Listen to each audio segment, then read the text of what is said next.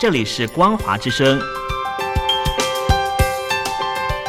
听众朋友，从现在开始，请您一起来关心最近发生的新闻事件。欢迎收听《光华随身听》。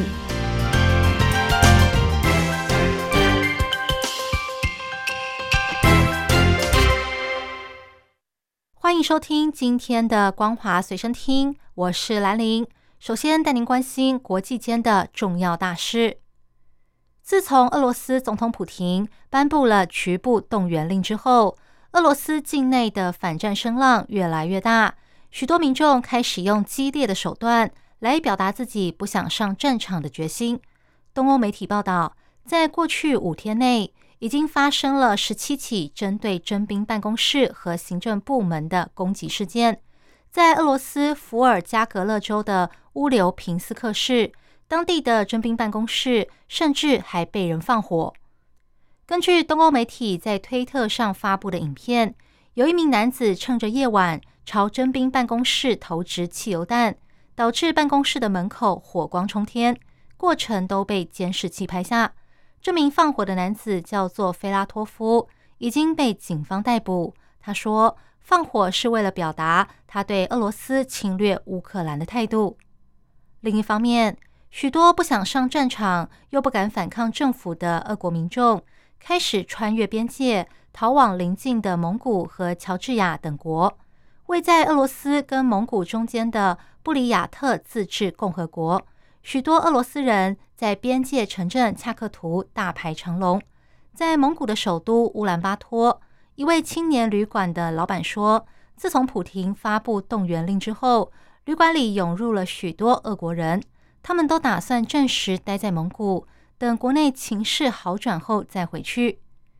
虽然蒙古的民众普遍同情乌克兰，但蒙古政府则是严守中立立场。因为蒙古非常依赖俄罗斯的石油和天然气，因此这些逃避征兵的俄国人也给蒙古政府带来了莫大的压力。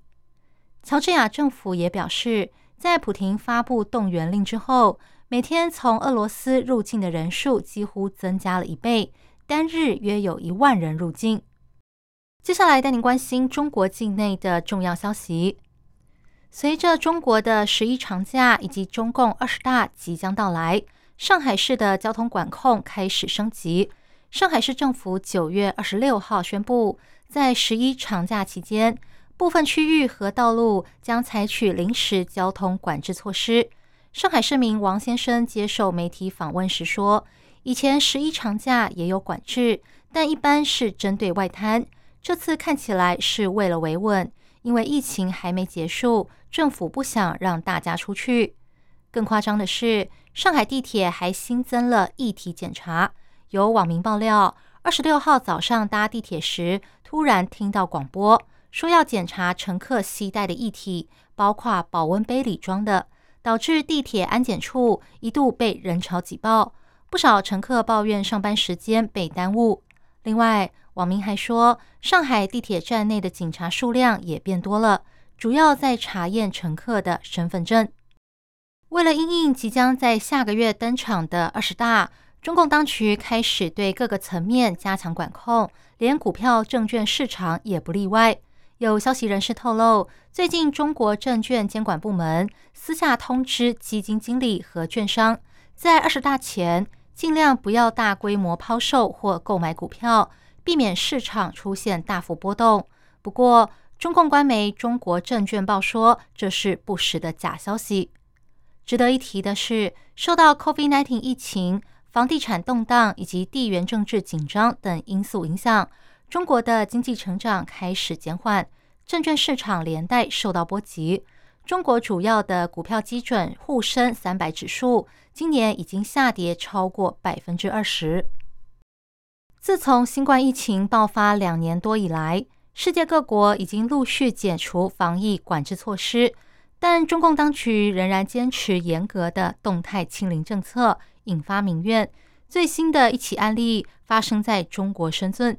深圳市福田区疫情防控指挥部二十六号发布公告，宣布将福田区沙头街道的部分区域划分成中风险以及高风险区。在高风险区实行足不出户、上门服务的风控措施，中风险区则由所在街道社区负责管理。当天晚上，大批居民走上街头抗议，和警方爆发严重的肢体冲突。相关影片在微博、YouTube 和推特上疯传。画面显示，愤怒的民众一边对警方叫嚣，一边冲撞围栏，还有人向警方扔保特瓶。现场气氛十分火爆，最后政府出动了特警镇压，抗议的人潮才逐渐离开。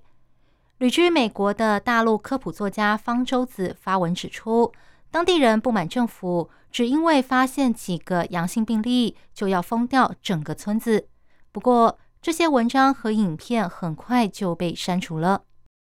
因为过度防疫而引发的争议事件也出现在黑龙江省。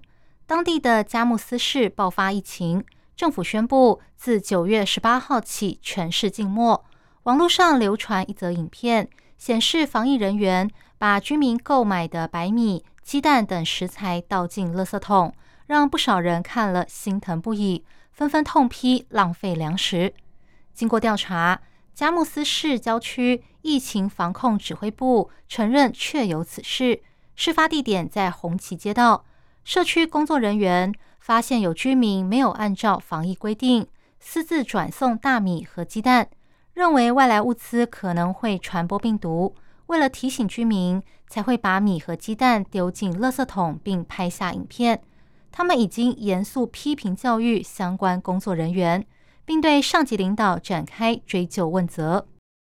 被称为习近平文胆的何一婷最近发表一篇文章，主题是。战略问题是党和国家的根本性问题，引发外界关注。因为内容提到毛泽东当年对中国阶级形势以及党和国家政治状况的判断，在战略上出现失误，发动了文化大革命，使党、国家、人民遭受到新中国成立以来最严重的挫折和损失。他强调，对于各级领导干部。特别是高级干部来说，培养战略眼光，强化战略思维，保持战略清醒，坚定战略自信，提高从战略上看问题、想问题的能力非常重要，绝对不能犯下战略性错误。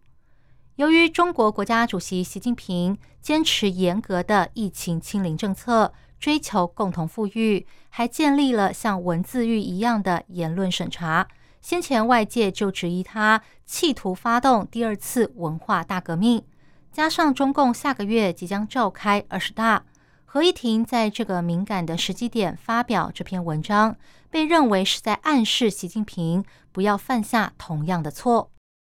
部分专家预测，中共有机会在二十大之后放宽清零政策。但日本最大证券公司野村证券的最新研究报告指出，这种看法太过乐观。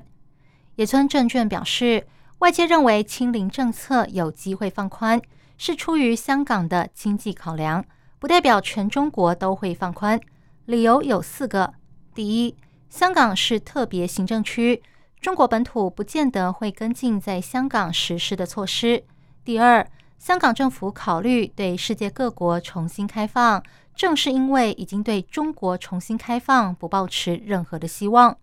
第三，香港的疫情感染率将近百分之六十，代表当地民众已经有将近六成被感染。